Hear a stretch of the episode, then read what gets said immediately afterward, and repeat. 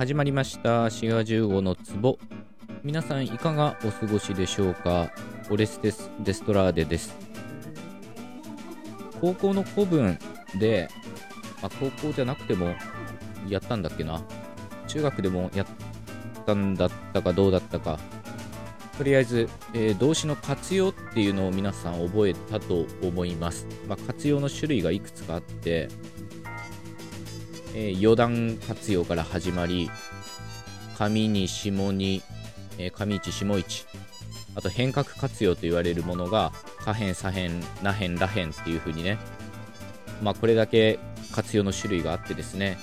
で、それぞれ、えー、未然連用終始連帯、以前命令と、まあ、形を変えてたわけですよね。で、現代日本語もこういう活用っていうのはあるわけですけど、その活用の種類っていうのはやや少なくなっていて、まあ、特に変革活用っていうのは、現代日本語は下辺と左辺しかないので、まあ、もっと言うと来るとするしかなくって、那辺とら辺っていうのは残っていません。あとは二段活用っていうのもまあ、少なくとも現代日本語の共通語いわゆる共通語ではなくなっています。まあ、それはそれとして古文でいう余談活用っていうのは現代日本語でいうとこの五段活用に対応するんですね。まあ、1個増えてるじゃないかっていうことですけど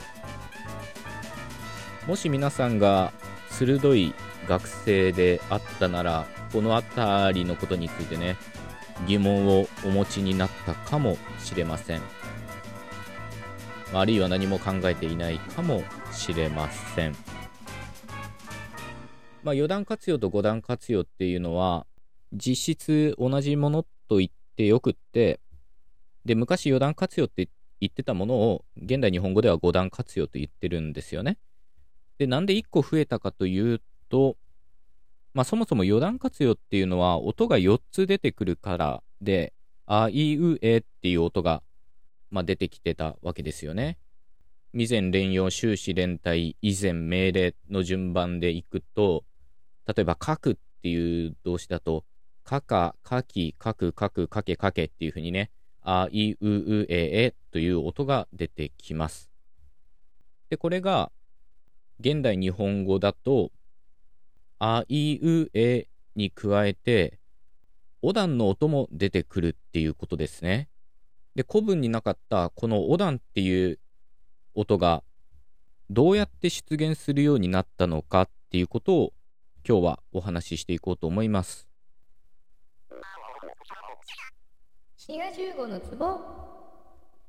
さっきの書くっていう動詞の場合、古文にはなかった書こうっていうね、まあ、勧誘とか意思を表す形が現代日本語にはあります。で、古文の時代には、この加工みたいなお段の音がなかったので、まあ、余談活用と言ってたわけです。でね、この加工みたいなお段の音は、未然形っていう風に教えられてるみたいですね。で、これはね、全然ダメだと思いますね。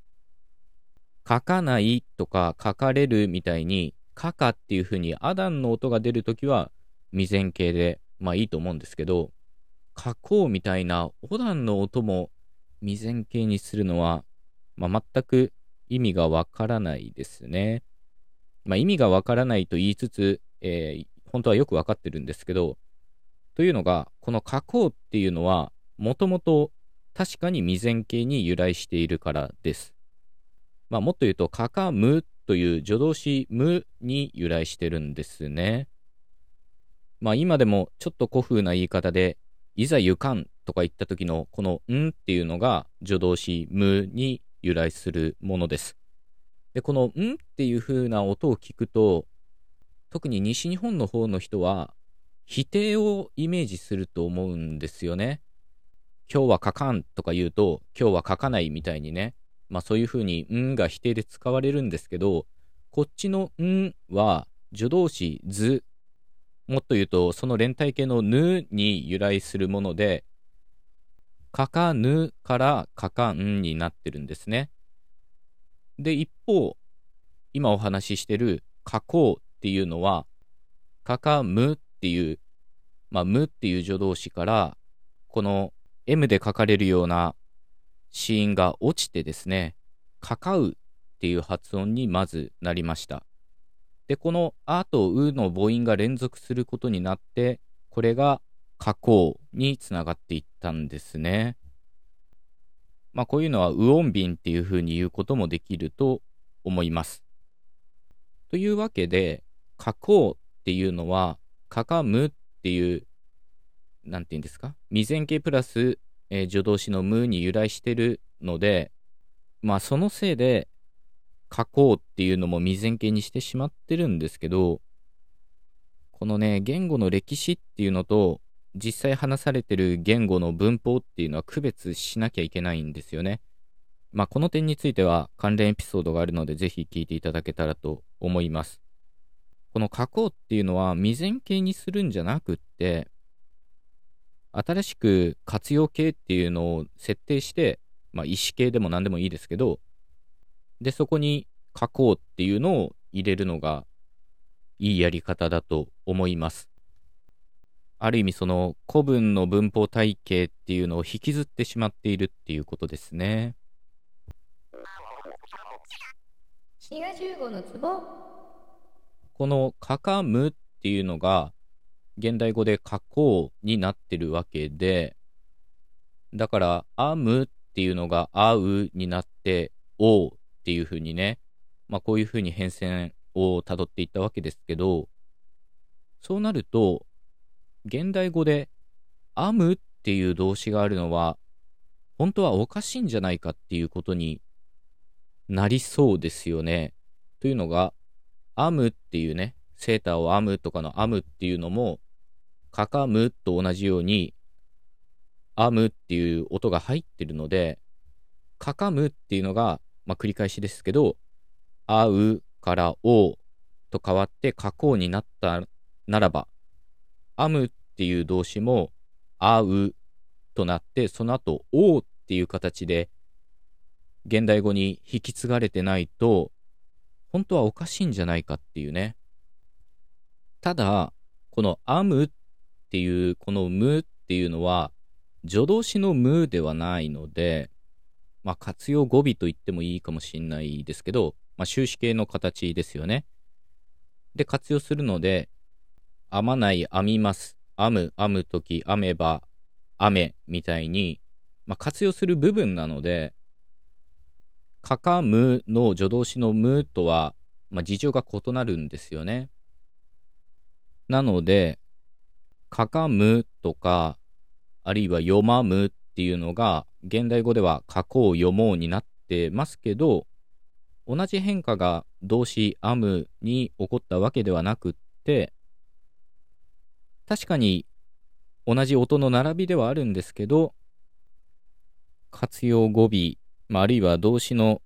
一部、動詞そのものであるため、同じ音変化はたどらなかったということなんですね。まあ、この編むっていうね、動詞の話は打足として置いとくとして、今日お話ししたかったのはですね、古文で四段活用と言われていたものが、現代語では五段活用になっていると。で、それは、かかむみたいに、未然形プラス助動詞むっていうね、その連続が音変化の結果、お段の音が生まれているというお話でした。で、それを未然形とみなすのは、うん、ちょっと良くないんじゃないかなっていうね、お話でした。というわけで最後まで聞いてくださってありがとうございました。番組フォロー忘れずよろしくお願いします。お相手はシガ15でした。またね